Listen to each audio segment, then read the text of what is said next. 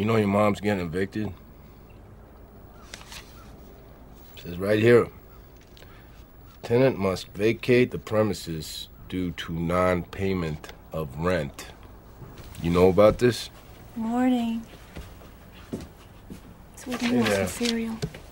I was just talking to your precious son about this eviction situation. You planning on telling me about this, huh? Oh, honey, that was just a mistake. Hey, you fucking liar. Hey, man! Stay out of this, rabbit. It's okay, don't worry, I'm taking care of it. Don't! Stop, man! Fuck is your problem? You touch my mother, man! No, stay out of it! Stay out of it! I'm out of here. I can't go out with someone like you. Are you gonna let him just talk to you like this? With just two homeless kids. Jimmy, please!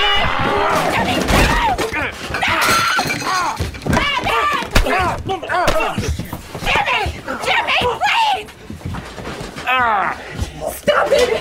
Stop it! Stop! Fuck you! Stop! Fuck you! Stop it! Stop it! Oh, shit.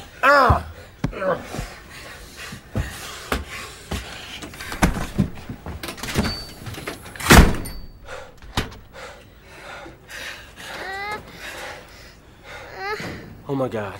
Lily. Come here, baby. Come here. It's okay. Come here, baby. Come here. It's okay. It's okay.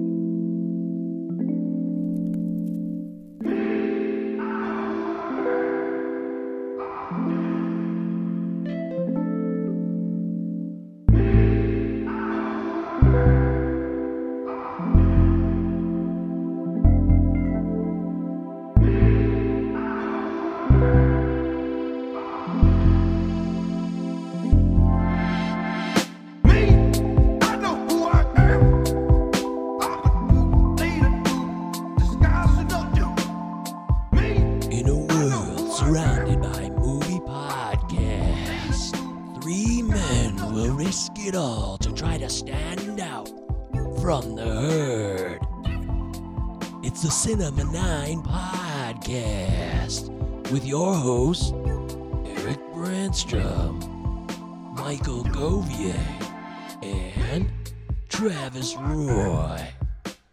Coming to a speaker near you right now.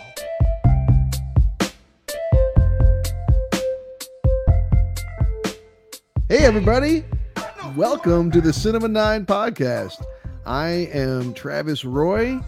To my right, or sort of, is co-host Eric Brandstrom, and stepping in today place of our good buddy Mike Gauvier, who can't be with us today because I quote, "Life got the better of me," I think it was, is our good friend Luke Horlbeck.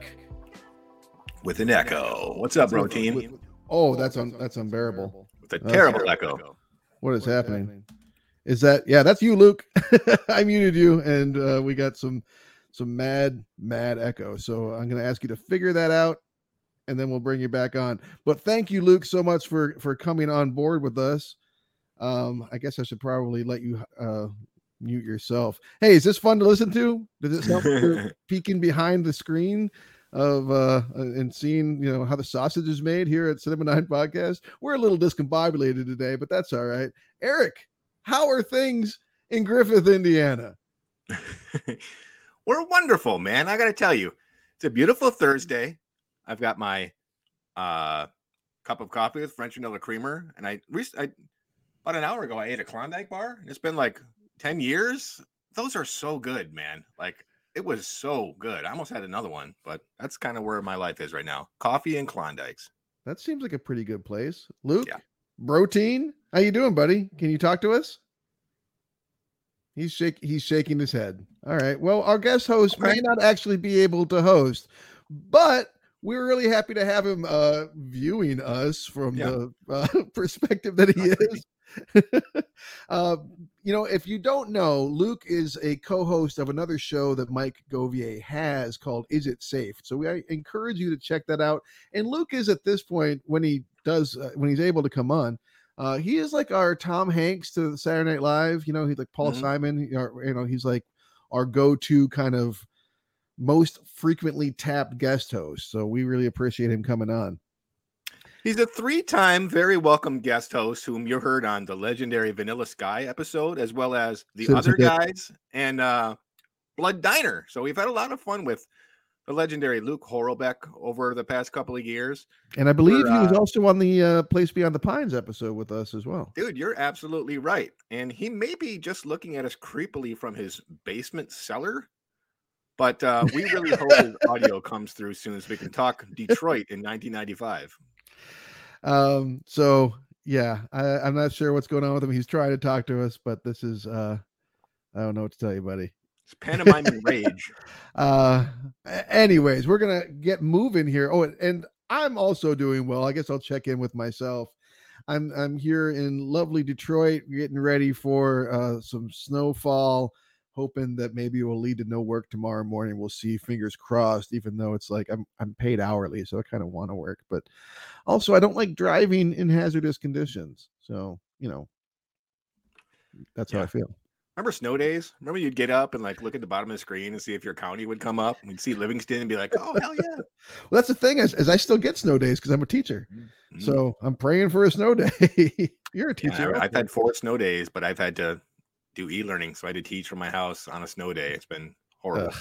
That defeats the point entirely. Yep. Oh, yep. Do I need to be unmuted? Oh. I was so convinced there was some like really in the weeds impossible problem to figure out that I didn't think to look at the mute button. When you enter the studio, you're automatically muted. I forgot about that. Ladies and gentlemen, professional podcaster Luke Horlbeck has joined us.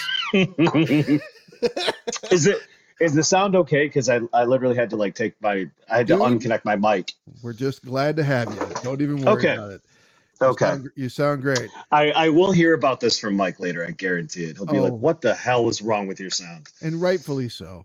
But that's fine. It's good for now. Oh, well, I heard what you guys were saying about me.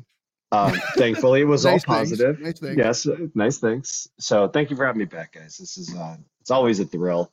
And when Mike asked me to do this, I was like, yeah, what are you guys watching?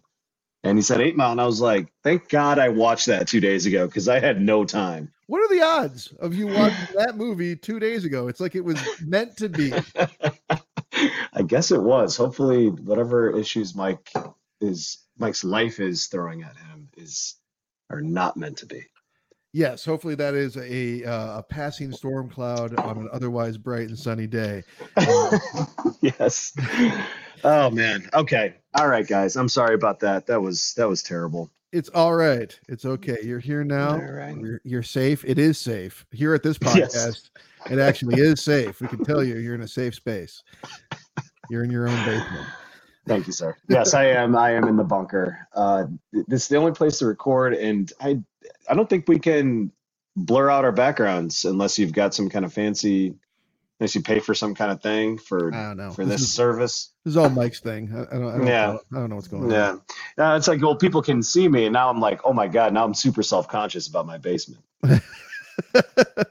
You're used to being just invisible on Is It Safe, huh? I'm used to being on Microsoft Teams, and I can just blur my backgrounds, so I never have to worry about it. Gotcha. All right. Well, this is the part of the show where we typically talk about what we've been watching, the quarantine viewing picks section of the podcast. I'll get us started as I always do. Although I'll be honest with you, I haven't been watching all that much. I've been listening to a lot of Mark Lanigan, R.I.P., and his many projects, but I haven't really had a lot of time to watch much. I went to visit family for an extended weekend, and I didn't really watch any movies down there with my mom. I did watch, started watching that new HBO Max show. What's it called? The Gilded Age. Okay. Gonna mute you, Luke. Moving the holiday boxes. All right, you can mute yourself if you want to. Anyways, so I started watching The Gilded Age. I'm a fan of Julian Fellowes. Me and my whole family, we all like Downton Abbey quite a bit. And as a historian, you know, The Gilded Age is one of my favorite eras, although so far a lot more attention has been being paid in the show to the gold part, not so much the rotten inside part. So I'm looking forward to a little bit more of an in-depth analysis into the, you know, disparity of the era. I also checked in with, from 2007, this Neil Gaiman based film Stardust. You guys ever see this movie? I remember it coming out vaguely, and I thought with Nathan Fillion, right? No, he's in the show.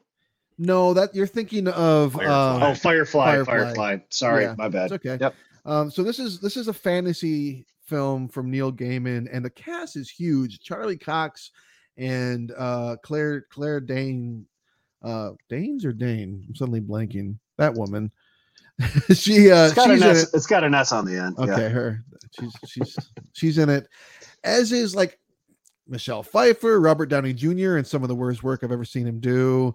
Rupert Everett just blowing in. Mark Strong. This cast is like nuts. Jason Fleming. This cast is just insane. But it's weird because it's like, I'm watching this movie. I've never seen like a less likable protagonist, I think, than Charlie Cox in this movie. But it's got huge, just great reviews. People apparently really love Stardust. Maybe I'll revisit it in a few years and like it the way I did Captain America: First Avenger. I have been trashing this movie since 2011 and saying it's the worst Marvel movie. But I showed it to my 12th grade history class because. Kind of a treat. Like we're doing the era. I was talking about, you know, I found a way to wedge in things like Himmler's obsession with the occult and Operation Paperclip and that kind of stuff. I found ways to like try and make this remotely tangentially something I could show them so they could glean something historical from it. And you know what? It's a decent period piece. It's a good Marvel movie. I don't know why I've been so rough on it. I actually really enjoyed it. Cool, man. Yeah. It's Joe Johnston. So it's like, got the whole like very light fare, very mild. Yeah, I'm not crazy about the action sequences in it, and to be honest, I think the action sequences are pretty light, like too. You know what I mean? I don't know, they're too like summer blockbustery, and the climax of the final fight between Red Skull and Captain America is pretty anticlimactic. But other than that, you know, pretty decent movie, and that's all I watched. That and 8 Mile, I didn't watch much. Dang. And Hugo Weaving was fucking awesome as Red Skull. Oh, yeah. He was perfect for Red Skull. Mm-hmm. He really was. Schmidt. Perfect for just about any villain ever. when you need a villain that is almost like interdimensional, that's the guy you pick. Exactly. It's like exactly. Yeah. Yeah. There's something kind of out of this world about him. Yes. Yes. So what about you, Eric? What have you been watching? Well, been a slow week for me too, man. I don't know what's going on with both of us. Like these days are getting so short. It's like I come home from work and I like eat trash and go to bed. So I'm sitting there watching 1940s Pinocchio, the original animated film, second animated feature from Walt Disney. And man, it's been a hell of a long time. And as the film progresses, I'm confronted with scene after scene of the most horrific things you can imagine happening to, granted, a wooden boy, but I mean, let's break this down.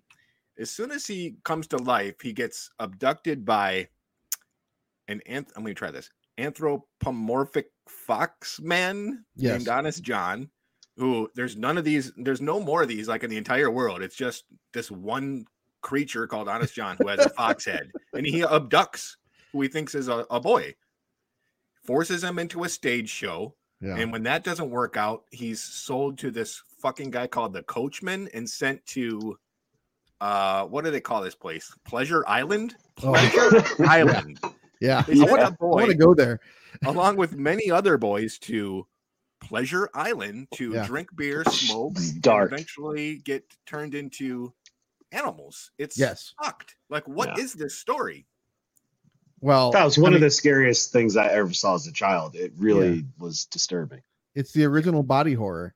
I mean, it's like, I mean, the book honestly kind of is.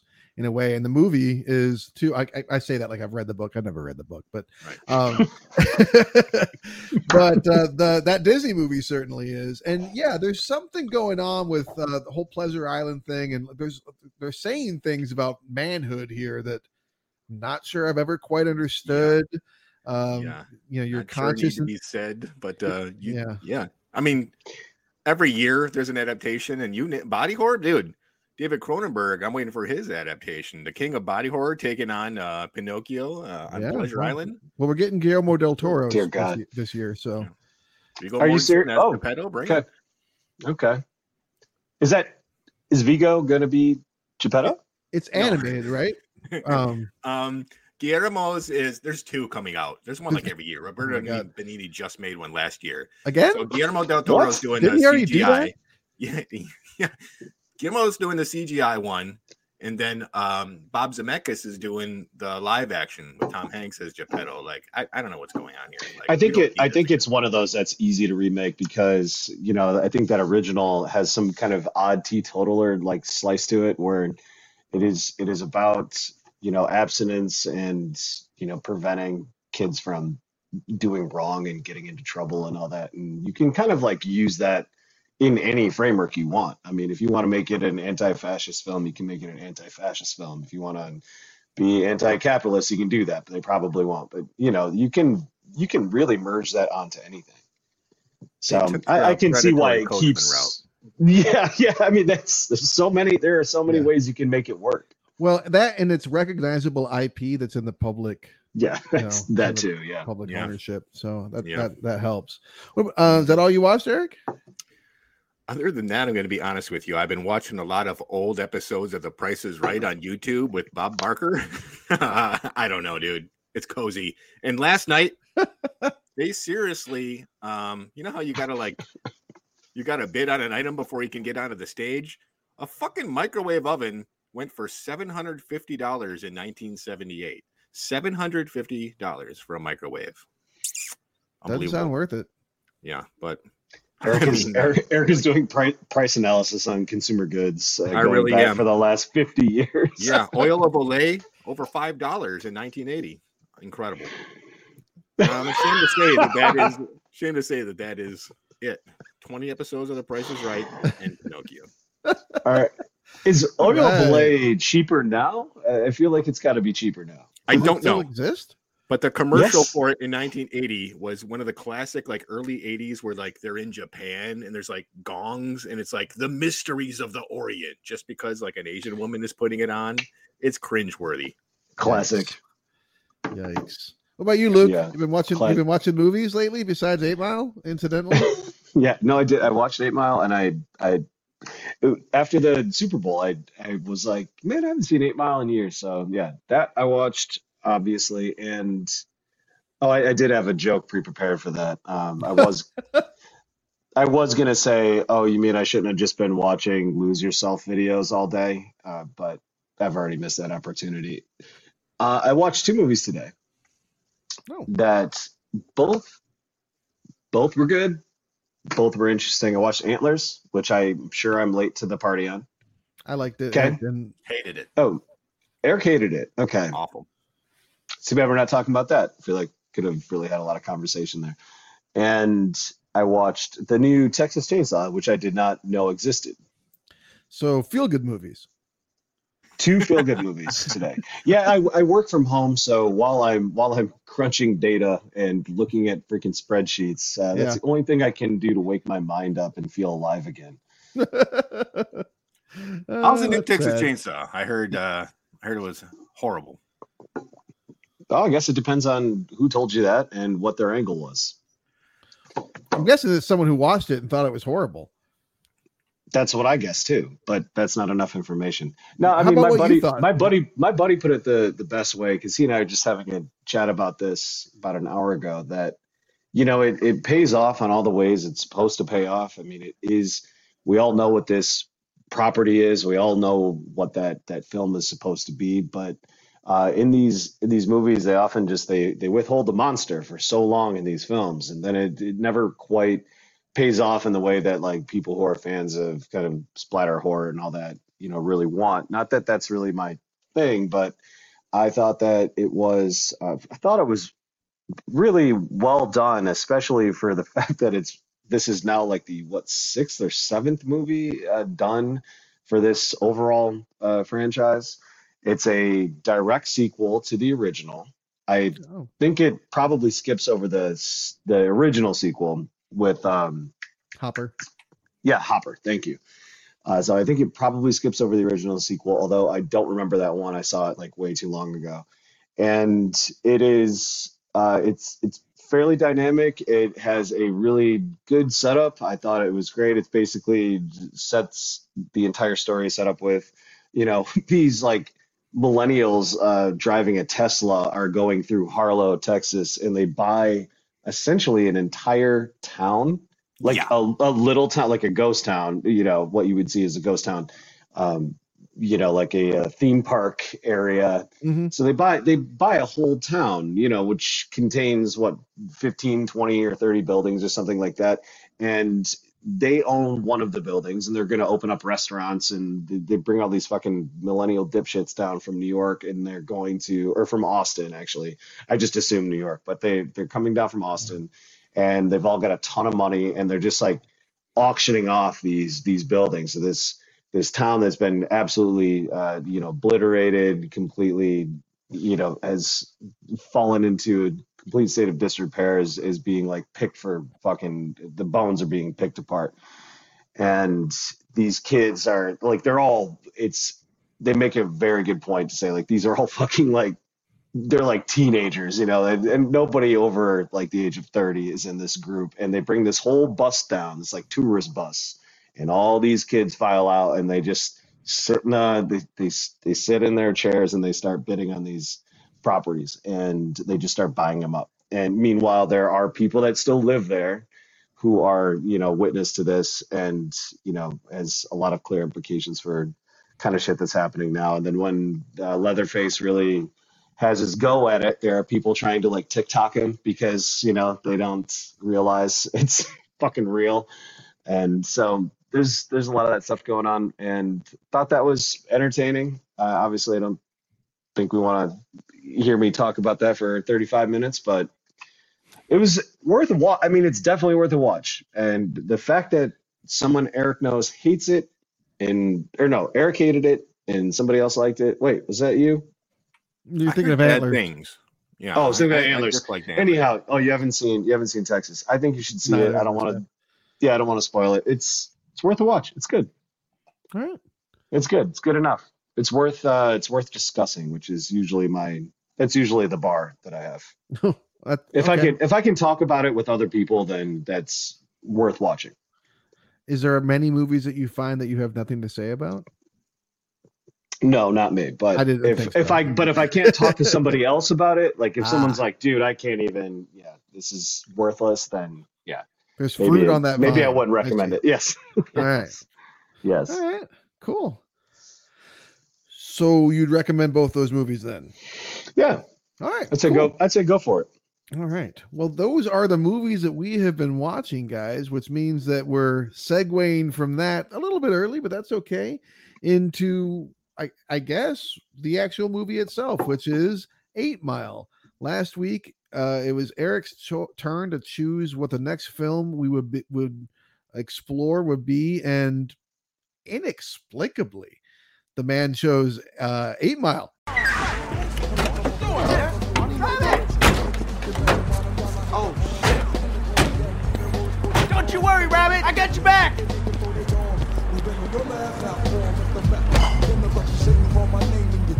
Hey, what's up, B? You wanna fuck with us, bitch? Hold on, shut your bitch ass up! Get off my man! Get that motherfucker! Hey, yo, Dave, get off me, man!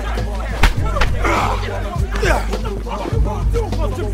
Come on, man! Come on, man, let him go!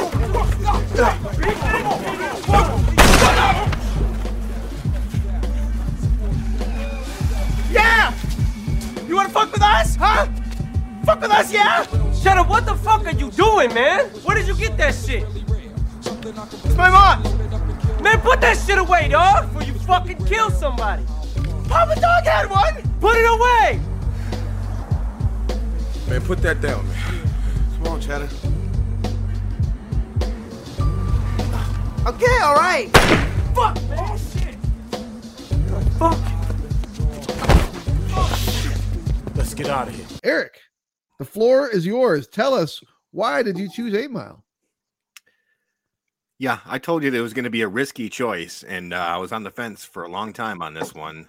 But I just been thinking about it recently, man. Like Eminem has been popping up in the news, and he's up for like Hall of Fame induction this year.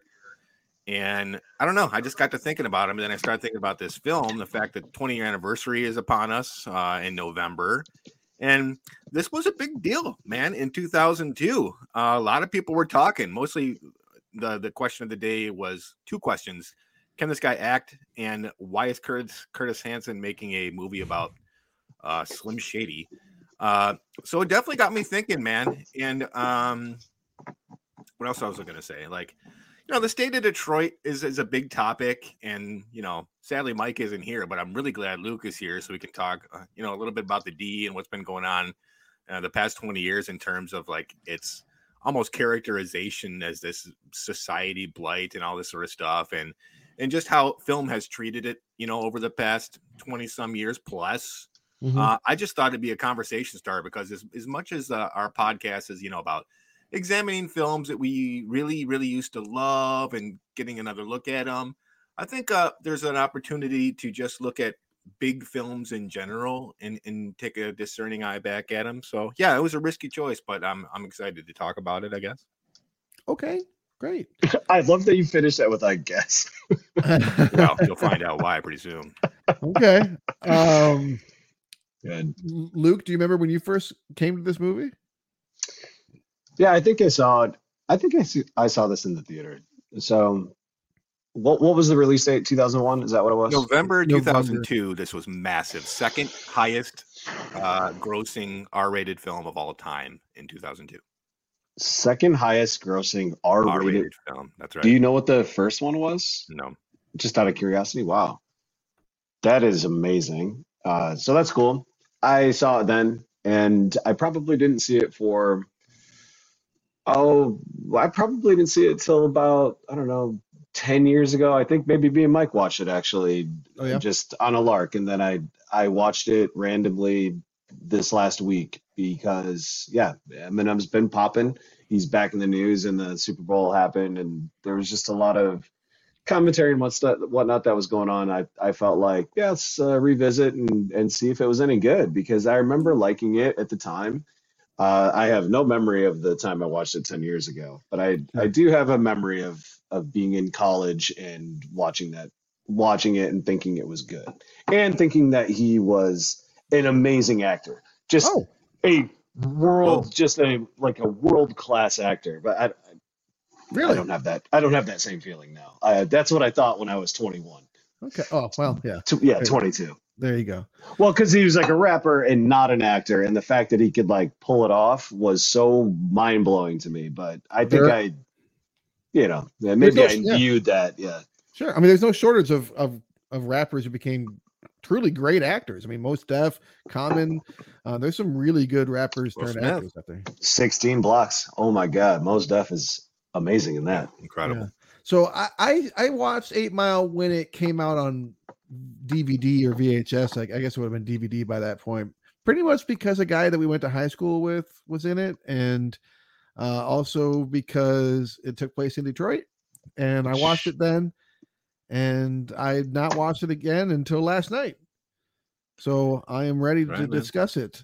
Do you guys have any guesses on what the IMDb rating for this thing is? You know what? I think this gets a lot of attention. I'm going to say it's high. I'm going to say maybe a 7.3. Luke, what do you think? I'll give it a 7.9. I feel like it's not quite an 8, but I feel like it's there. That's high. Okay. I was going to say a 7.0.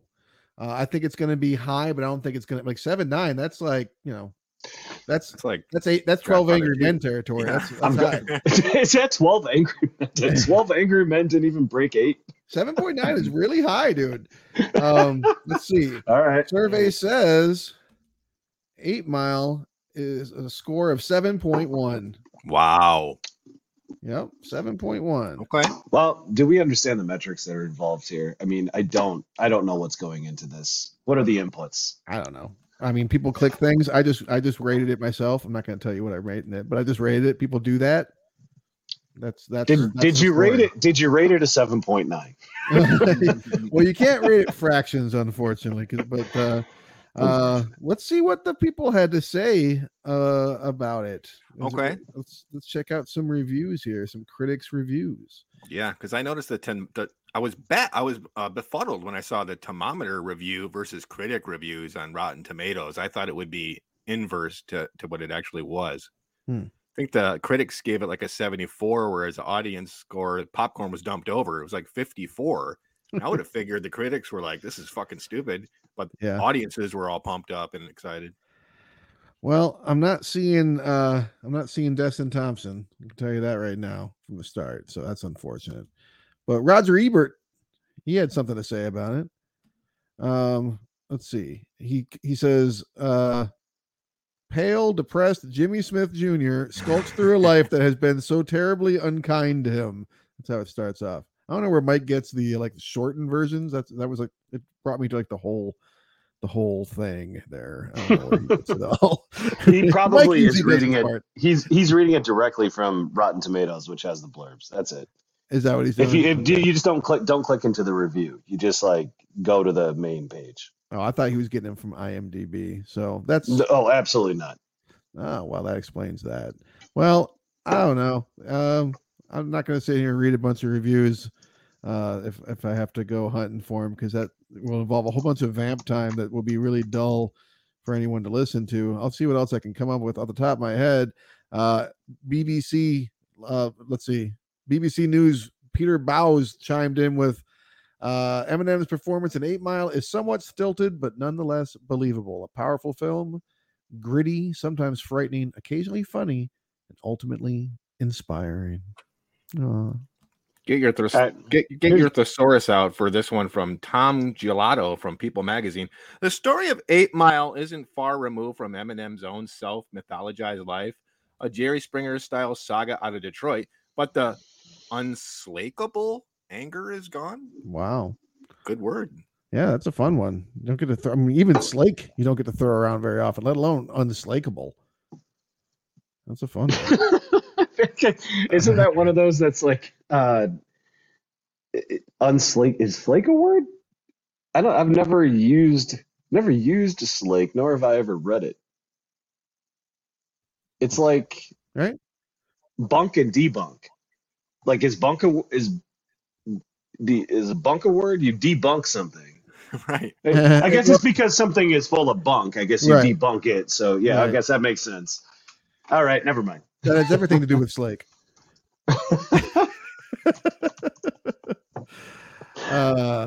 Any more? You got any more?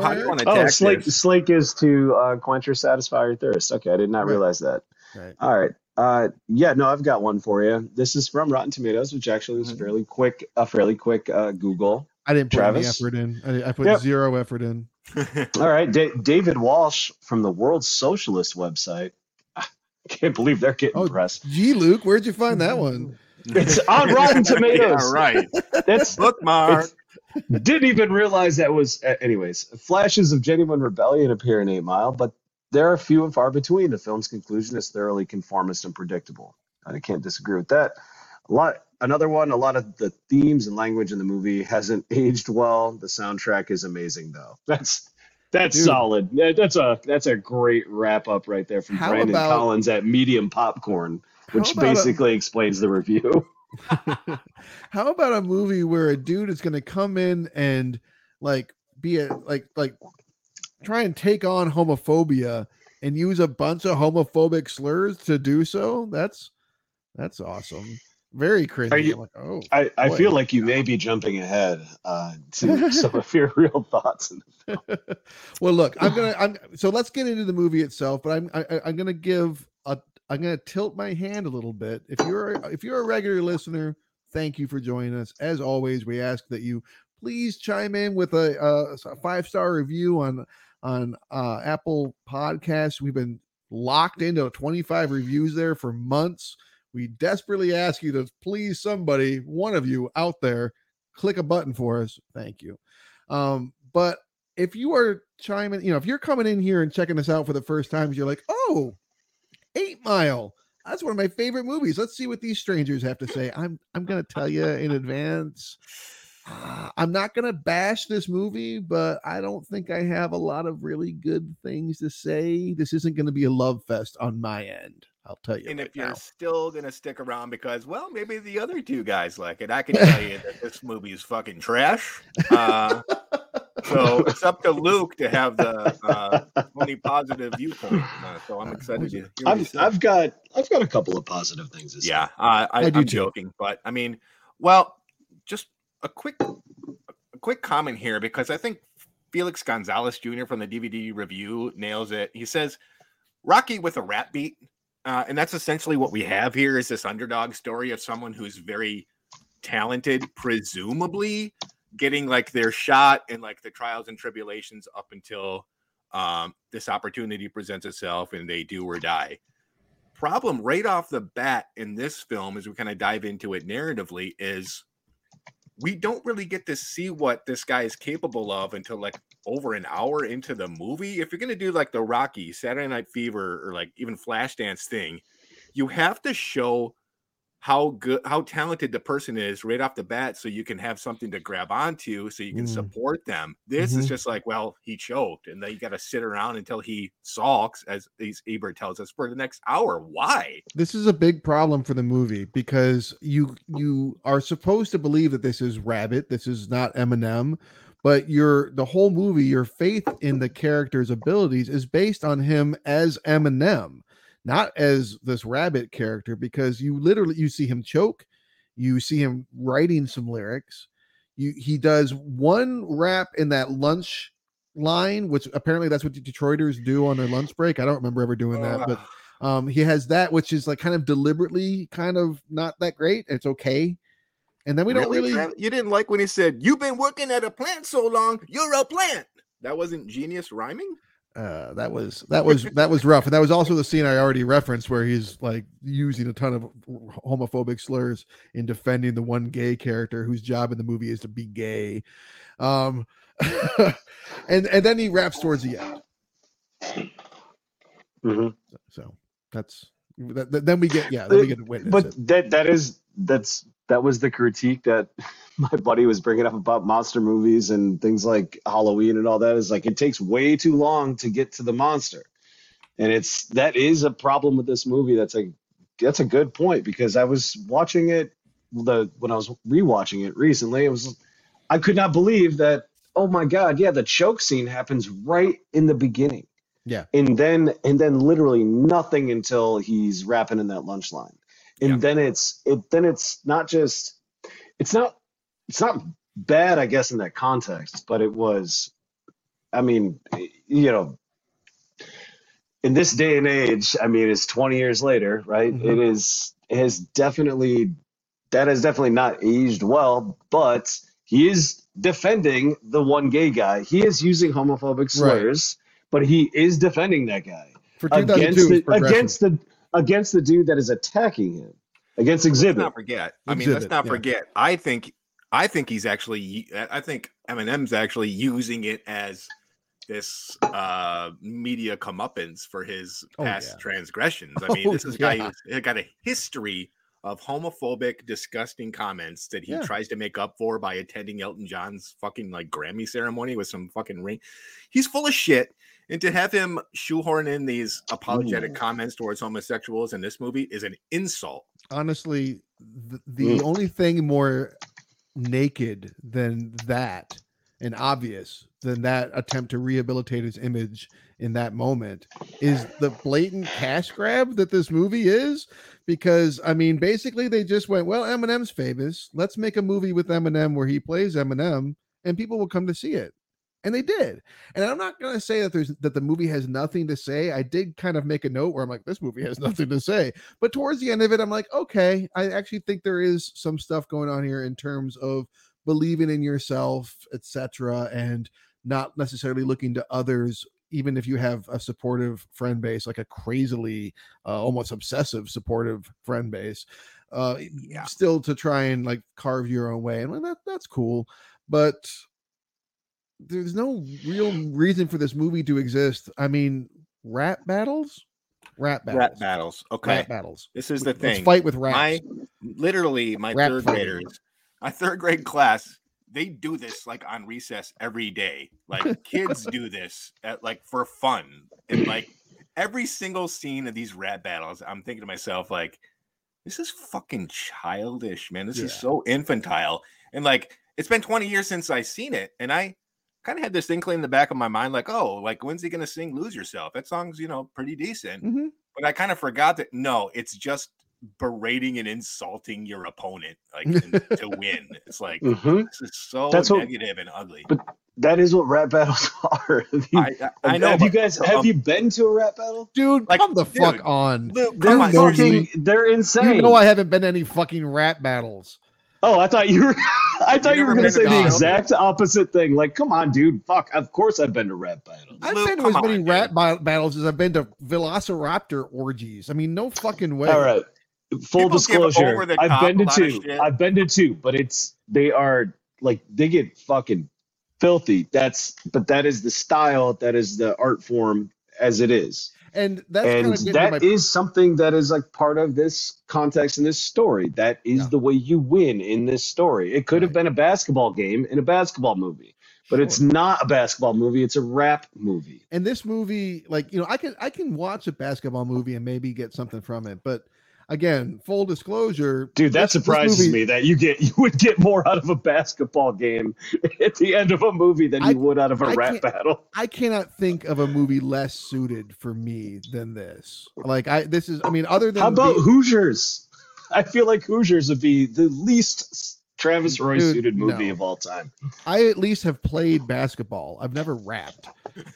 Oh, but you sing. You understand what it's like to have that pressure. Yeah, I guess. I don't know, man. Like, I'm just not the audience for this movie. I mean, So it's good that Eric picked it. I actively dislike Eminem's music. I actively dislike rap music. It's just this. I'm not the person for this. So if you like this, just discount everything I have to say. Well, that's a fair disclaimer. That's okay. I mean, that's okay. A lot of critics were saying that there wasn't enough rap or even music in the film. It's a valid point, because what we do have and what we are given is scene after scene of just cliched obstacles in this cartoonish Detroit that seems very silly. Like, Luke, your friend talks about, I can disagree with them, like not showing the like having to wait forever to see the monster. I mean, that can work. I mean, that's why The Exorcist is so good, because they build it up for over an hour. Or Jaws. In this, they're not building shit up. They have this character with Rabbit that is in the most simple, like overdone cliche. It almost just becomes silly for me. I mean, this plot, Scott Silver writes the screenplay, a fantastic writer, Joker, The Fighter, and they deliberately make it only semi autobiographical. You're going to tell me that Eminem's real life isn't more interesting than what they came up with here? Oh, I 100% agree with that. I 100% agree with that critique, that the Hollywoodizing of this didn't help it at all. There was no reason to do that. What he actually went through would have probably made some of the other violations of the film actually easier to swallow, because you would see why he, you know, used the N-word when he was 16. You would see why he was so aggressive and angry. I mean, his mother had Munchausen syndrome. They didn't talk about that at all in this film. She was literally poisoning him and making him sick. That is an unbelievable violation of trust and faith for a baby and a child. And why do you think he has all this rage? He is getting his ass beat every single fucking day. Well, maybe not every single fucking day, but on a very regular basis, getting his fucking bike stolen. He got his fucking head shoved into a toilet so hard he fucking lost consciousness, and he got beat to near death twice. Like that, those are things that do seem to form a part of your like worldview, I think. I mean, from a very personal and subjective point of view, obviously, but like, how in the fuck could you think otherwise?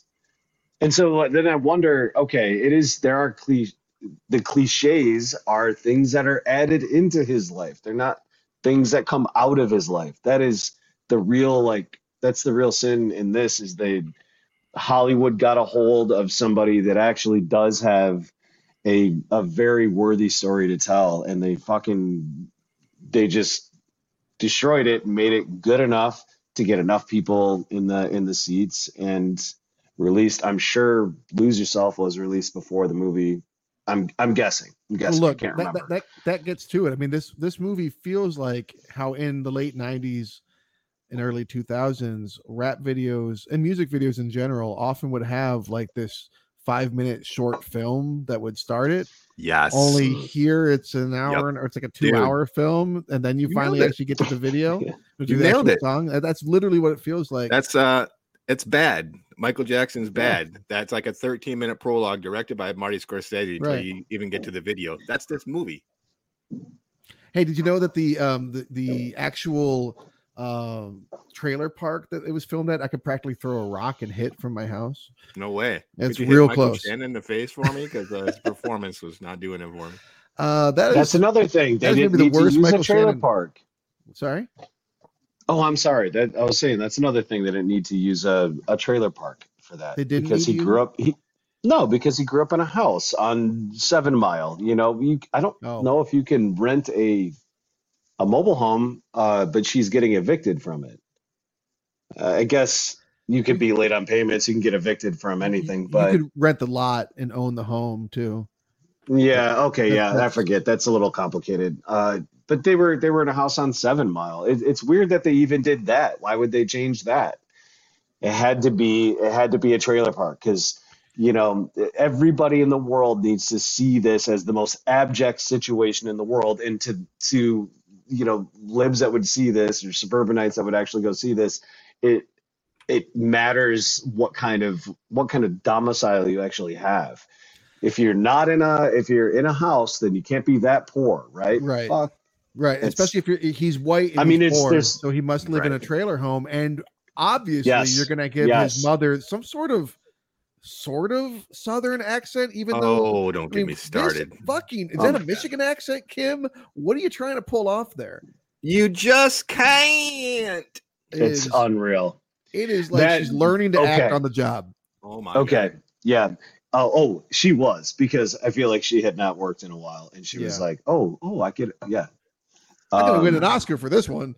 What were we saying about Shannon? Because not his best work. I mean, you got to start somewhere. But I mean, just the fact that how often do you get a movie about? And I can dig its approach. All right, let's get a movie that doesn't. It's not about a bunch of fucking rich people getting opportunities. It's about poor people doing the best they can. But when you have a movie that takes place in Detroit about an up-and-coming rapper, and then literally have the story revolving, and that's the worst part, it's not a biography. So it's just about a white kid in Detroit trying to become a rapper, and literally having the fucking balls to tell a bunch of African-Americans at the shelter that they don't understand what it's like to be poor or judged by other people. Are you fucking kidding me right now?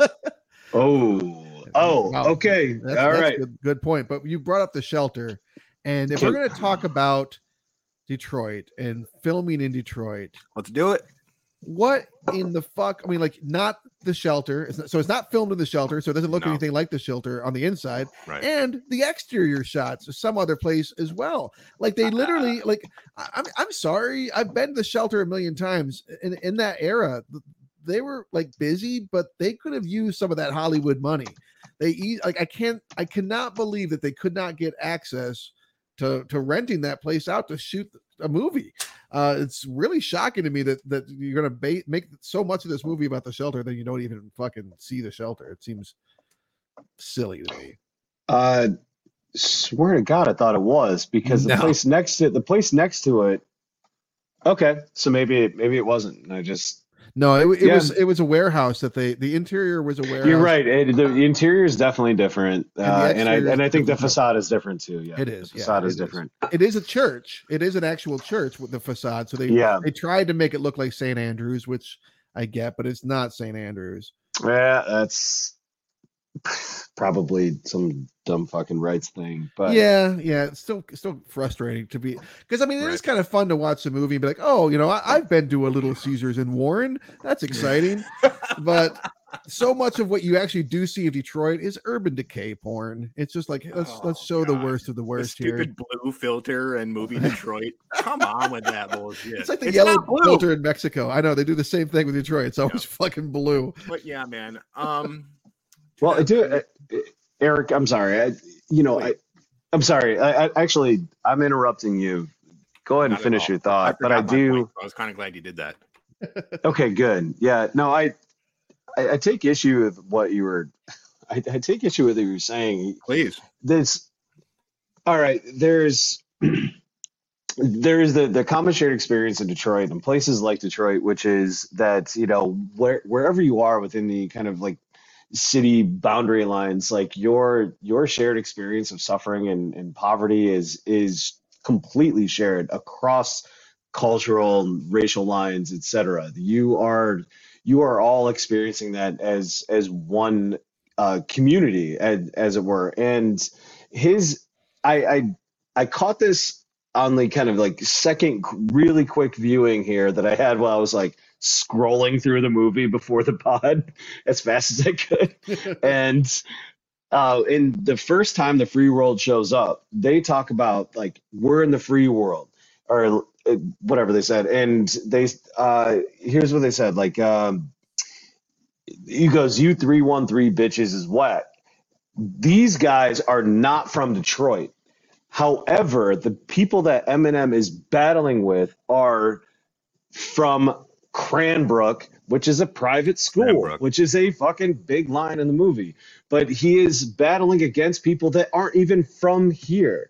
And it's not about telling African Americans that they don't have a shared experience of the kind of poverty and suffering that he's gone through. It is about calling out this fucking class divide. And like, it doesn't matter what fucking color you are. You can be upper class and black, and you can be lower class and white. And that is one of the few things I think this movie does right. I think it might be the only thing or the main thing. Like, him being accepted as a rapper is like totally contingent upon his ability to assimilate into a different culture. The rapper like ness of him, like the ability to like reach the heights that he's gotten to, it becomes part of the overriding narrative, even within even though at the heart of this is the fact that like he's suffering is what gives him the license to participate in the social world that, you know, is kind of prima facie different and unique compared to his own. But it's not. It's like the activities that he's doing is something that he is participating in that actually gives him license to be part of that world, which means it gives him like license to be part of a broader community, a true community. However, to some of the reviews that we were talking about earlier, it is some kind of part of this is like proletarian claptrap, and maybe it's not revolutionary in any way because it's directed by someone like Curtis Hanson, who doesn't have a political bone in his body, really. He just likes telling like fun stories. And I'm sure they washed out a bunch of other shit in this that was more important. But he's not telling African Americans that they don't understand poverty. He is experiencing it himself, very real. And his best friend was fucking Duty, you know, was Proof. And they both experienced this shit together. I can accept. So that I do not understand. Oscar music playing. Anyway, yeah, no, get off this day. I guess all I'm saying is I. Okay. I'm not sure I needed yet another white guy trying to tell other people how they should react to them.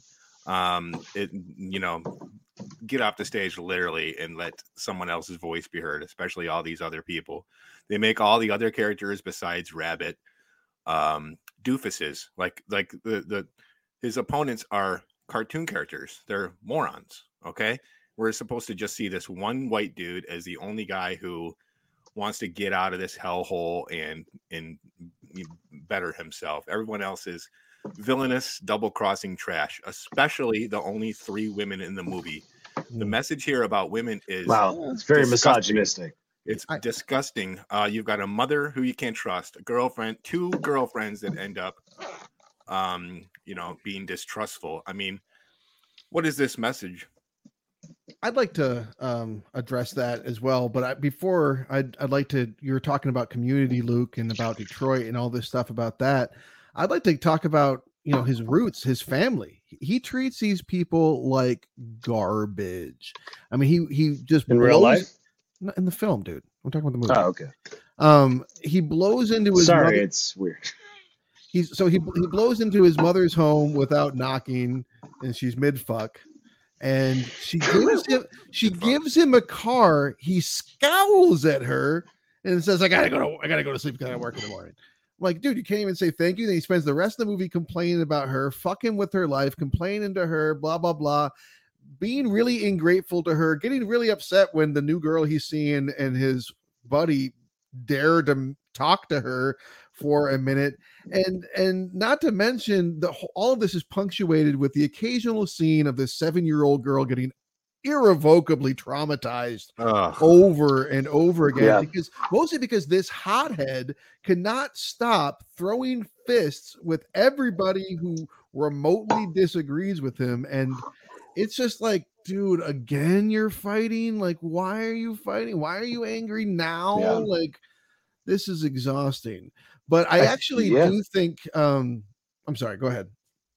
Oh no, I was gonna say I think that is part of the complication with the fact that this is like pseudo based on somebody's real life, and so I'm diving in one way and another. If I'm looking at this strictly just as what's on the screen, I'm sharing that point of view completely. I just think they warped his fucking experience for cinematic purposes. Yeah. And I don't think it paid off. I think every point you're making is correct. And that gets to my point earlier about you have to have like this meta thing where you watch the movie where you're thinking of the character both as Rabbit and as Eminem. Like, you literally have to do that to enjoy the movie. But to your point about, Eric, about misogyny and about the way women were treated, I agree. Like, it is pretty grotesque and it's not handled well at all. Pretty much all the women are pretty bad, except for like I'm Alex, Brittany Murphy's character. As I'm watching the movie, I'm like, what's the fucking problem? Like, you didn't put a ring on her finger. You didn't even go on one date. You were a 1-minute chump in a corner of your factory somewhere. It's a good minute. I mean, you know how important minutes are when you're on the clock? I don't think you understand. No, you do understand, actually. You worked in a factory, so you know. But let's honestly, not... what is every minute counts, and I'll tell you what, if I give you 1 minute, oh, my God.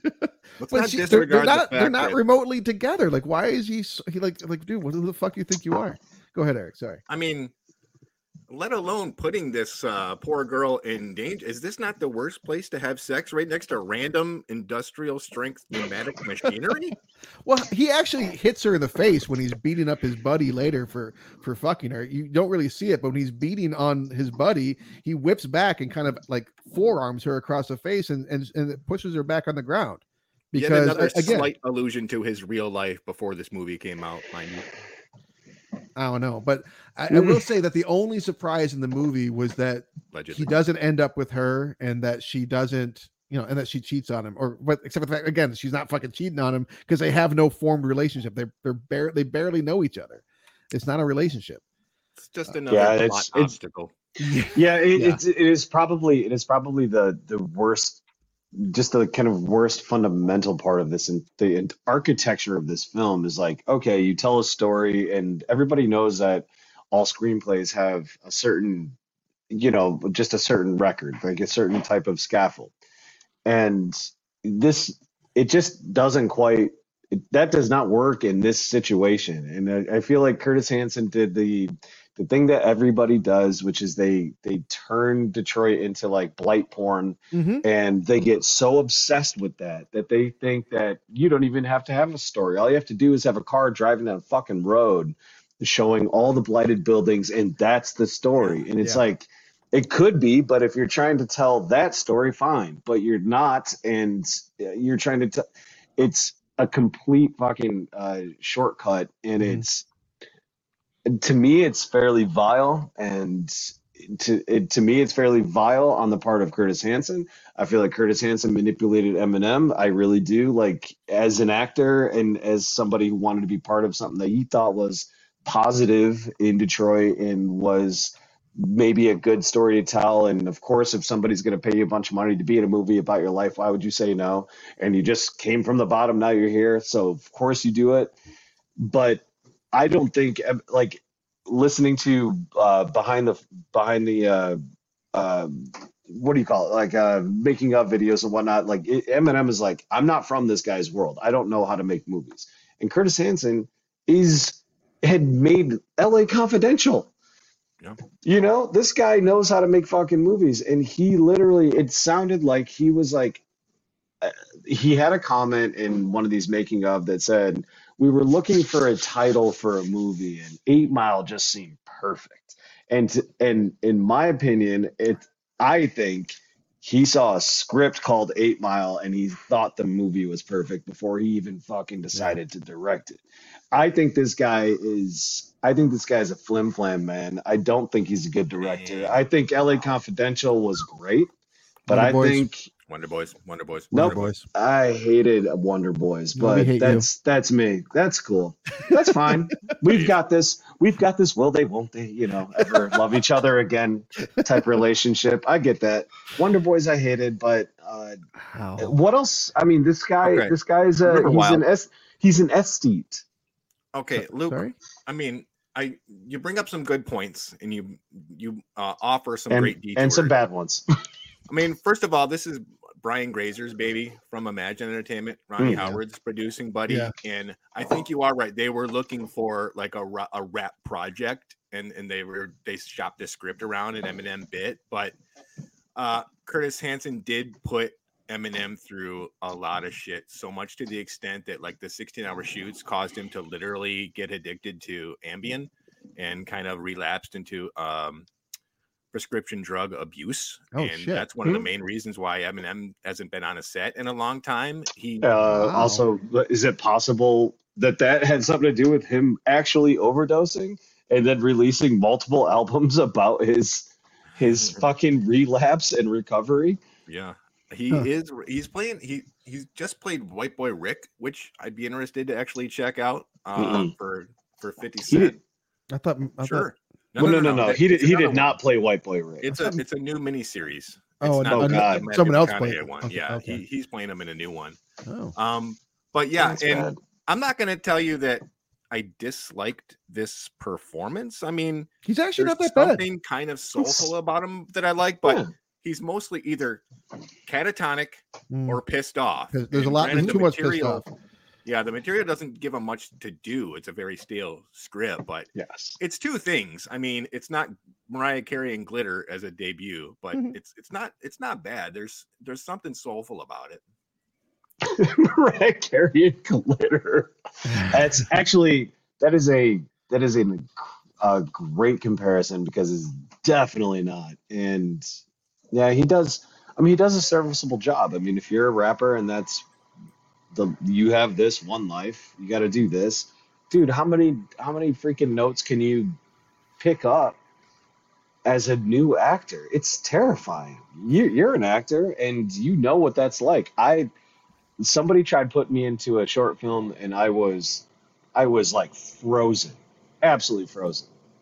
Couldn't act to save my fucking life. But he was like, "Oh, you're an actor now." I'm like, "No, I'm not. This is ridiculous." You had said something about, like, you know, he's got one shot or something, like, which I imagine was a reference to the song. Did you notice that he's got multiple shots throughout the movie? Yeah. Like he chokes and gets another shot. Yeah. And this contest goes on like every day. Right. And obviously, and then obviously like the whole thing is about him like beating this one dude at the rap battle fight.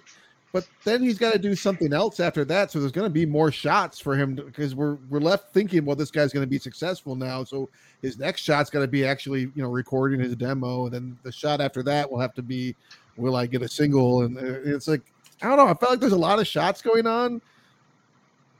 I don't know. That was it. It's about building him up. So I guess maybe it's the one last shot until he kind of gives up and says, "This isn't for me. I can't do it." So in that respect, I dig it, but yeah, like you're telling me that like he can't just re-enter the contest next time and try to win. But I gotta talk about Detroit because it tells us in the beginning that this is set in 95. Yeah. I'm trying to figure out why. Is this like a comment on post Coleman Young and pre Dennis Archer Detroit? Like, why would they bother with that? No, I think it's when he was battle rapping, because he was out of the battle rap scene, and by 2000 he was way done with the battle rap scene. You're right. It's supposed to like this is Jimmy. Like, we're right, but again, it's supposed to be like this weird meta thing where you actually like you're supposed to conflate the character with the guy. That is what makes it difficult. It does make critique a little difficult because it's definitely a conflation of the two. And going back to all of the blight, but there's no reason to set it in 95. They didn't have to. And going back to all the blight porn, I love that there's one character that they have in the movie who routinely articulates the very real problems in Detroit, in America, in society at large, and for Black Americans, like all this stuff, and like they just constantly shit on the guy for it, and because it's all he's capable of saying. Apparently, he's like, imagine having like Henry Rollins in 1990 as your friend. I guess I don't know, but like it's like he's just kind of, it's a broken record, but still it's like they all just shit on him for actually making these pretty solid points. Like, okay, this is the social commentary of the movie. I think the best part in terms of social commentary for this film, in my opinion, is the fact that it Sidecar's race for for some, even though it's a prima facie type argument about class, it's more about that experience, being poor and trying to get out of being poor. Now, it does have a fucking strange reactionary element because the whole idea of like lose yourself, pull yourself up by your bootstraps, get the fuck out of here is very disturbing to me. The other thing is that, you know, it is like, shoot, I'm losing my train of thought. Go ahead. Yeah, go ahead and jump in. Yeah, let me jump in because I think it might be where you were taking it. Close to it, if I may, because his whiteness is actually presented as an impediment to his success as a rapper because other people don't take him seriously because he's white. I mean, at one point, Mekhi Phifer says, once they hear you rap, it's not going to matter what color you are, which is as close as they get to actually verbalizing one of the obstacles that he deals with, which is the fact that no one takes him seriously because he's a white boy. Mm-hmm. Yeah, and that was a comment I was trying to make earlier, which is that, you know, his being accepted in that realm, it's like totally contingent upon his ability to be able to like assimilate that other culture. Like he can't be a good rapper unless he's like basically a good fucking sidekick in this world with in the Black community and the rapper community, but at the same time he has to find a way to ascend. And there are so many ways in which this movie tries to justify that, give him license to do it. And I think that's totally fine because the shared experience that actually makes him, you know, that allows me to like see beyond the fucking color line is the fact that like, yeah, he's broke too. They're all fucking broke. So why not him? And if you want to like make an argument about his whiteness giving him an edge in that situation, it does in this movie because this movie is post Eminem, Eminem as a real like rapper going up through the ranks had a different experience than what we're seeing in this movie. And we already know who Eminem is. So because we fucking know who Eminem is, looking at him in this way is like, yeah, his whiteness does give him that edge. But it didn't before. It didn't when he was actually crawling his ass out of this fucking this pipeline. But also, not everybody wants to leave Detroit, leave their hometown, and like get out of Dodge. It's merely like it's merely a fucking conceit of the film that like being here is terrible, and I fucking hate that too. This movie has so many problems with how it actually deals with the social structures of Detroit, and says nothing about it at all. It literally kind of like starts in the quote unquote belly of the beast. It's like the way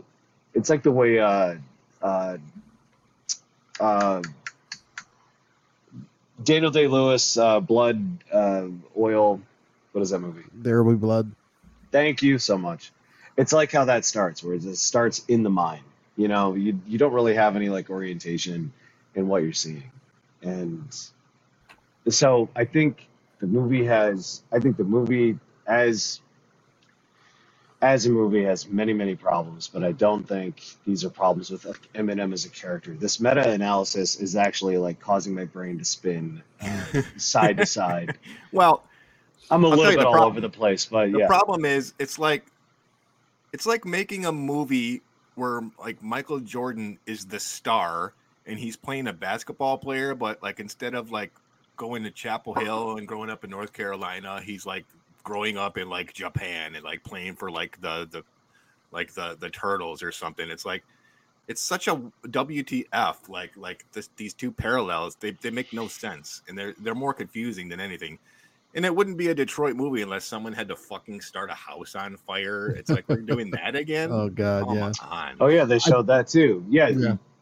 And I also like that we are given a counterpoint to white maleness in Cheddar Bob, who's clearly a fine person who doesn't have the most punchable face I've ever seen. Rabbit's gonna teach me how to write raps. God, why are we stuck with this character? Gotta have the dumb friend to make the main protagonist seem smarter and more together. Man, it's Steinbeck. Let's do this. I gotta respect a friend that will the other guy that like will drive him to work at 7:30 in the morning. I'm like, that's a damn good friend. Oh yeah. I literally had the same job in Plymouth, Michigan. I stamped catalytic converter shells. I put it in the thing. I stood back and the green light came on. No one yelled up, down like a fucking soldier from the 1800s Metropolis. I had to fucking hit the green button and it went down, and I did that all fucking day. That's definitely funny. Couldn't like have someone like work for me. How was that other guy gonna get paid? What the fuck was that? Yeah, I was wondering that too, because I also was working in manufacturing when this movie came out, and the way it works is you're assigned a machine and you cannot leave. The output, you have to piss yourself. Right, the output is expected to be a certain degree. You disappear for a couple hours, like. His buddy's not going to be able to really cover for him, I don't think. But that's fine. It's a film. Whatever. It does show that, like, I like that he wins the rap battle and doesn't go celebrate. I like that he walks back to work. Like, you know, there is some maturing for the character. He finds a bit of a balance, which is okay. You know, like, I was just hating this fucking movie, basically, until he catches Brittany Murphy fucking someone else. And I'm like, oh, okay. Now I felt, not that I felt sympathy for the rabbit character. I was again like, what the fuck are you doing, dude? This is ridiculous. Why are you angry right now? But it surprised me, and I did like the tail end of the movie. I thought it kind of stuck the landing. I'll give it that. Yeah, I feel like the entirety of that, everything in that movie just hinged on that. Like if that didn't stick. That would be a laughing stock of a film. Yeah, the entire it would be Secret of the Ooze level. Secret of the Ooze level fiasco. Whoa! I'm a fan. Razor and Toka for life, bro. Yeah, but if we're, you know, Vanilla Ice. Yeah, Travis, your point about this, like the weird, kind of like meta merging of these two, this like conflation, as I think this informs my opinion about this film more than anything that I've thought in the last 20 years. Like, it didn't really seem that problematic to me until we started talking about it today. Yeah, you know what? That also informs that IMDb score. Let's be honest, it's 7.3, 7.1. That's awfully high. That's awfully high. But movie wise, now I'm thinking 6.1 tops. But like, you take Eminem out of this movie and put in Devin Sawa, right? You put in Devin Sawa. Yeah. And does it have even close to the acclaim? Does it have? I mean, even if he rapped as well, good no, as it's Eminem, too that's too meta, by the way. When you do that, right. Well, I guess too many levels. You're right. My mind went to Sawa for a reason. Yeah, I didn't realize it, but you're right. Like, so you put in Michael Shannon. Fuck it. Michael Shannon rapping, which I can actually kind of see. Yes. But, make that movie. It's not even that. Like, you take out Curtis Hanson, an accomplished filmmaker, and especially Rodrigo Prieto, the DP, who did fucking 25th Hour, 21 Grams, Amos Perros. And if it's a cheap-looking film that doesn't look professional and slick, then it's really a head-scratcher. No, you're right. It does look really, really good. I mean, how else could you watch someone pantomime rapping in front of a mirror and think that they look cool doing it? I would actually recommend everybody to watch the behind the scenes making of. I actually still haven't pulled up, but it's one with who produced it? Silver, is that Grazer. Who it was? Grazer, Brian Grazer, yeah. Grazer. I would definitely recommend watching that. The way they talk about making this movie and putting it together is just. It'll make your stomach turn if you have had any familiarity whatsoever with what it's like to kind of like be on your fucking last dime and trying to fucking survive, and and you're familiar with the area. Like, it's fucking disgusting. These guys are goddamn predators. These Luke. Yeah, these fucking Hollywood producers are fucking predators, dude. If you're in an area like I don't know who the fuck. If you're in Detroit and you see people rolling down the streets with big producer trucks with fucking camera equipment, run. Just get the fuck out. Luke. It's exploitation time. Okay, it's true. Damn, and that's what they did, and that's what they did that to Eminem too, and like that's why that meta thing is so difficult to fucking wrap your mind around. Because I keep wanting to like put him in that situation, but it's not him; it's a fucking character, and it's a fucking shortcoming of the script. The script is fucking garbage, and at least they did let some bleed through of like working class suffering that was part of more than that solidarity. More than you would think. It all absolutely hinged on Eminem, and that's why I say it was a cash grab, because it's the song, it's the performer, which lots of movies hinge on the main actor, and I don't mean to fault it for that, but I'm just saying that I don't think that people love this movie because they love the story. Yeah, I think that people love this movie because they love Eminem. The story, even the song, like the. This is why original song is a tough one, because we got a song that's not even in the movie. It's just in the end credits. It wins the Oscar. It's a good song. Let's be honest, but like it's not even in the film. He's not even like a singer. Like it. Like the music is. It's the last thing that he raps over. Yeah. You got a good point. Also, there's way too many half bro hugs in this movie. I think I counted about 2 million. Like, that was the only way for them to show like the friendship, is just them doing the fucking half bro hug every like 5 seconds. I'm glad that Anthony Mackie's character turned out to be, from wealth and stuff, because I'm really just not buying him in this role at all. But I also think it's hilarious that like the fact that Clarence's parents were happily married, like that's That's an insult. It's amazing. Like, fuck you. Yes. You didn't come from a broken home, asshole. Like, geez. No, you might be misinterpreting that. I mean, it's just pointing out the fact that, like, this guy is going to talk shit about me, but this guy comes from a perfectly fucking happy family. Yeah, I didn't. Okay, but I've got fucking problems, and but that guy I'm talking can easily about turn around and say that you enjoy white privilege. Wherever I go, my people are judging. He could, but it wouldn't even compare to the class privilege that he's had. Yeah, I mean, you could easily say, "Look, are you kidding me? Cranbrook costs like $40,000. Class warrior coming out." Cranbrook has its own fucking museum. You know what? I'll wear that badge. If we're gonna want to fight about this, we can do it. Oh, let's do it. I'll see you in virtual fight. Can we do that? We obviously will rap fight. Are you fucking kidding me? We're not gonna physically fight. Oh, we get a rap battle. We get a rap battle about class and what your culture, identitarian stuff. Let's do it, man. We can do that. You gotta fix your ductwork because you can talk about identitarian stuff. I'll talk about actual class things that actually matter. And then we can fight it out. My point is just that to make a comment about someone coming like someone's parents are happily married is not an insult. I don't even know what that has to do with fucking class at all. It's just funny. It's a funny fucking rap battle line. Clarence rhymes with marriage, sort of. That's it. And Eminem is good at doing that. Slant rhymes. Yeah, he rhymes hotel with now at one point in the movie. Which means he does a great job. No, it means he says hotel like hotel and now like nah. That's what it means because that's literally what happens. It's a slant rhyme. It's slanted. I'll tell you what, the best part of the movie I don't know anything about fucking hip hop. The best part of the movie is the Leonard Skinner moment until they start rapping over it. Oh Jesus. Oh, that's cringeworthy. How about Mackay's dreadlocks? I mean, it's weird to see him with so much hair. High five. Isn't that weird?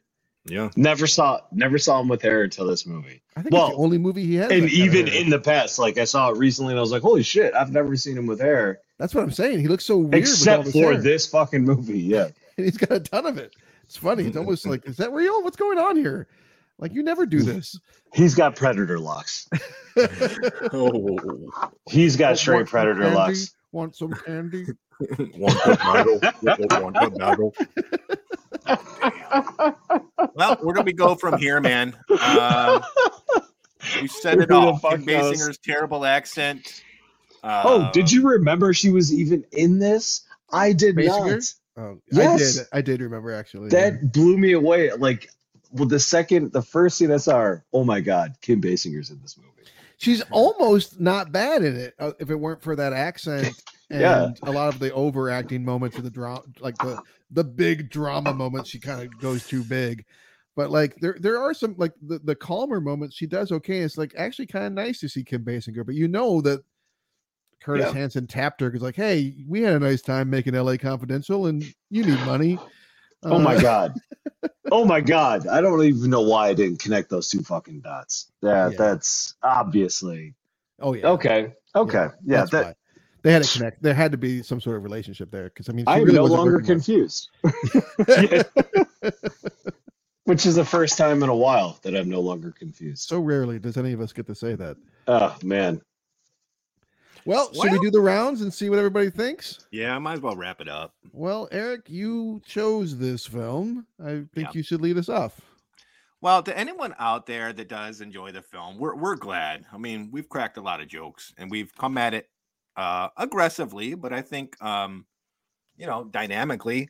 It was a huge film, and I'm sure it inspired a lot of people in ways that maybe we can't understand or we're not emphasizing in a way that makes sense to you and your own experience. But for me, this is it's a stale script. I mean, it's got some good points. Most notably, Heartland's own Blair Whiteman, predominantly featured in his olive green sweater. But there's just not much to the story that I haven't seen before, especially in an underdog story, man. And for the majority of the film, we just got a bunch of brats on the fucking playground, and it just doesn't seem mature. And I think that's what bugs me here at this age in my life, to see a movie that doesn't have enough to say when it definitely should, when it comes to this genre of music and storytelling. I mean, sure, I'll give you that. Slant rhyming is a form of artistry. And yeah, there's something there. I mean, there's not, name another movie that dabbles in it. Okay. So there's originality there. Okay. There's just too much asinine trash for me. I mean, what are these? What is this guy's problem? He's got a hot mom and like a dumb friend. Like, what is this guy's problem? He's got a job. Yeah, you got fired from Little Caesars, but you've got two women after you. What is the deal here?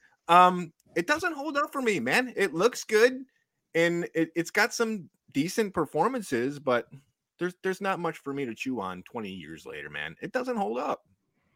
All right. Doesn't hold up for Eric. I'll go next. We'll have our guest round us out here. Thank you. I watched this movie and when it came out, not in theaters. So I saw it in early 2003 and went, oh, that sucked.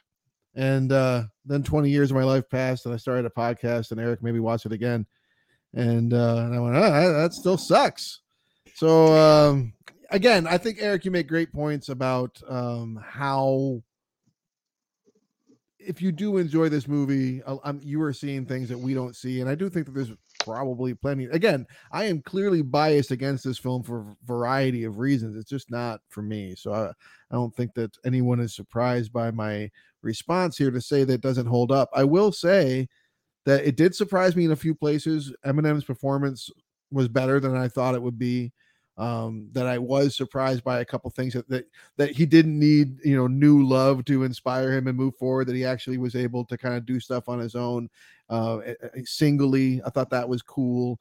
So there is moments here, and I can see why someone would appreciate it, especially if it hit you at a certain age where maybe you needed a message about believing in yourself and that kind of stuff, and where you could relate to characters with this kind of juvenile behavior. But for me personally, it's just I can't relate to it, and I find it extremely juvenile. And I hope everyone that enjoys it continues to enjoy it, just far away from me. Doesn't hold up. All right, Luke. So what do you think, man? Again, thanks for coming on the show. Yeah, and you bring up some great points that are totally welcome, but break it down for us, man. Sum it up. Where are you at this point? It's totally welcome, but I was waiting for you to give me a zinger. Yeah, I was waiting for a zinger. After talking to you guys, I'm lowering my IMDb viewpoint here. Probably... I went from thinking this would be like an 8, just in my opinion, down to at least a 6, or at max a 6. I thought, you know what? I'm breaking it down to a 5 or a 4. I'm very pissed. I'm very pissed off. I'm actually very pissed off now at the at Curtis Hanson and who the fuck wrote it again? John Silver. Yeah, John Scott Silver. All right, it's insanely stupid. The screenplay is completely end loaded for this freaking rap battle, and that was the entirety of the everybody in that executive room. That's the only thing they thought about, and the only reason they did that is because you're coming out of the '90s where like this rap thing was a fucking thing that they needed to fucking cash in on. Yeah. And to your points earlier, that's 100% correct. And so who should we pick? They picked the white rapper, and that is probably the most the whiteness factor that outrageous. I am not going to argue against. They picked the white rapper who is ascending. That's instead of picking Dre, for instance. They made that Dre movie. They made that fucking Eazy-E movie way later. Oh, yeah, way later. So many years later, they used their own goddamn kids in the goddamn movie. So straight out of Compton. That says a lot. And that says a lot about how the film industry works. It works literally in that way. It is purely based on extracting value out of whatever kind of cultural fucking totems are out there, and that's the one. That was the one. salacious. In 2000, 2001, that was the fucking thing. Eminem, man, like 90, it was 98, 99. He was the biggest goddamn thing in music, like MTV back when it was music videos. Eminem, and he's still the biggest thing in fucking rap, like in terms of not only like respect across the board. Well, a lot of people don't, but sales. He is still that draw. If they were to bring that movie back to him again as a sequel, it would still be a fucking viable option. And that kind of scares me because I do not want to see that fucking movie. So it doesn't hold up? This is a Rotten Tomatoes 50-50 thing. It holds up for me because it is not blatantly against kind of class dynamics. To me, that was the one thing that made the movie work. I think the obsession that we have now with race and cultural identity politics is absolutely silly, and to me, that's childish. And so I think this is more mature than that. So I think it holds up, but I don't think the bar is high at all. So that's it. There it is. We've said it all. And now, Travis, it's that time again. You look disappointed. I'm just... He's annoyed about what I said. I'm gonna leave it at that.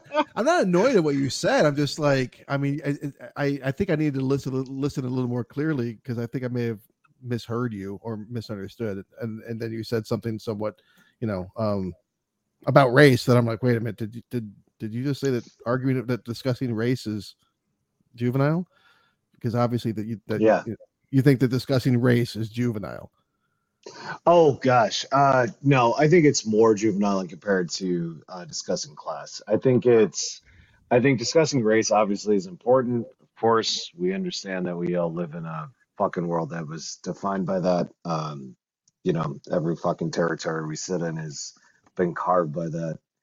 We understand that, but the obsession and the absolute fetishization of race and culture is absolutely fucking overlooking the real dynamics underneath, which are class dynamics, which are the things that actually fucking... I'm not a class essentialist. I think it's both and, as opposed to either or. Okay, so well, I shouldn't have said juvenile. Thinking, I don't know, you probably can clip that out, but I shouldn't have said juvenile, but I think every fucking movie I see now is like a goddamn testament to the laziness of our fucking own ability to like process our own environments. And there is nothing that's being said that's new anymore. It's like Black History Month viewing on HBO Max. Like that is part of Black History Month now. That is part of February, is that they're just going to pump out a bunch of stuff that is not actually going to even appreciate the fact that like literally every one of these guys, these men and women, had a very strongly held political fucking belief about fucking socialism and Marxism and sure. And all that. I think it's important. It's whitewashing. All when I say juvenile, I mean like most of the stuff about race is literally only about race, and that is whitewashing out all of the politics and the things that actually motivated any of these people to do any of the things that they're doing. Okay. So let's get ready and discuss what our next film will be. Gauvier is not here with us today, so he can't tell us what he's chosen, but Luke, that's I believe true. He's told you. Oh yeah, it's just I'm gonna keep it a secret. I'll tell you guys later. All right, keep it secret, keep it safe. Well, it's the movie for next week is 1998's Hurly Burly. Oh, there it is. Finally. Hurly Burly, another dump classic. Another I can't believe you guys haven't done this one yet. Yeah, me neither. Hurly Burly, man. Tits in your ass. Blows my mind. Wow. I have strong feelings about this movie, and which is why I wouldn't have picked it. I actually commented back to Gauvier using quotes from you from 1998 about Hurly Burly. Oh, man. Yes. Well, when he said it to me, I thought he was texting to the group, and so I responded thinking that you were on it, but no. Oh, Hurly Burly. That was watched as almost as much as Rounders, Ravenous, and Good Will Hunting. And Ravenous and Good Will Hunting. Deconstructed Harry. Yes, yes. That's it. Yep. Rounders, we've talked about all those. We've talked about all those other movies on this podcast, and how we watched them ad nauseum. We haven't properly discussed Hurly Burly and its role in all this, so I'm glad that he's chosen it. I'm ready to put eyes on it again. Great call, Mike. Great call. Yeah. Luke, thank you again for jumping in last minute and helping us out here. It's always a pleasure to have you on board and discuss Class and everything else with you, like Class Class and sometimes even Class. I love you, buddy. Thank you so much. They will. There is no will, they won't. We will. Well, why won't? If anybody has any problems with anything that I've said, please DM Mike Gauvier at what Palazzo Podcast or whatever the fuck, I don't know. I don't even know how to reach him. You can get us, and if you enjoyed what Luke has to say and his insights, again, the name of the podcast that he has with Mike Gauvier and some other gentlemen is called "Is It Safe." Strongly recommend that you give that a shot. Give them a listen. Anything else, Luke, before we say our goodbyes? Yeah, don't take me too seriously when I say things like, something is juvenile. We can all take a step back. Again, I should have been listening more carefully. I was like, wait a minute, did he just wait? What? So I mean, let's take a step back. Sometimes I speak a little bit out of turn, but yeah, love you guys. I love race and I love culture. Luke loves race and culture, guys. And and I love class too. I mean, I love going to class and learning about race and culture. It's fucking fantastic. Yeah, don't lose yourself. Or don't find yourself. Wow. You have to find yourself. Mute yourself. Spaghetti. Yeah, mute yourself. yeah. Mute yourself is probably the best way to go. Mm-hmm. We'll do this again next week, presumably with the regular three. We are a Cinema Nine podcast. Again, please rate, review. Thank you, everybody. Have a great week.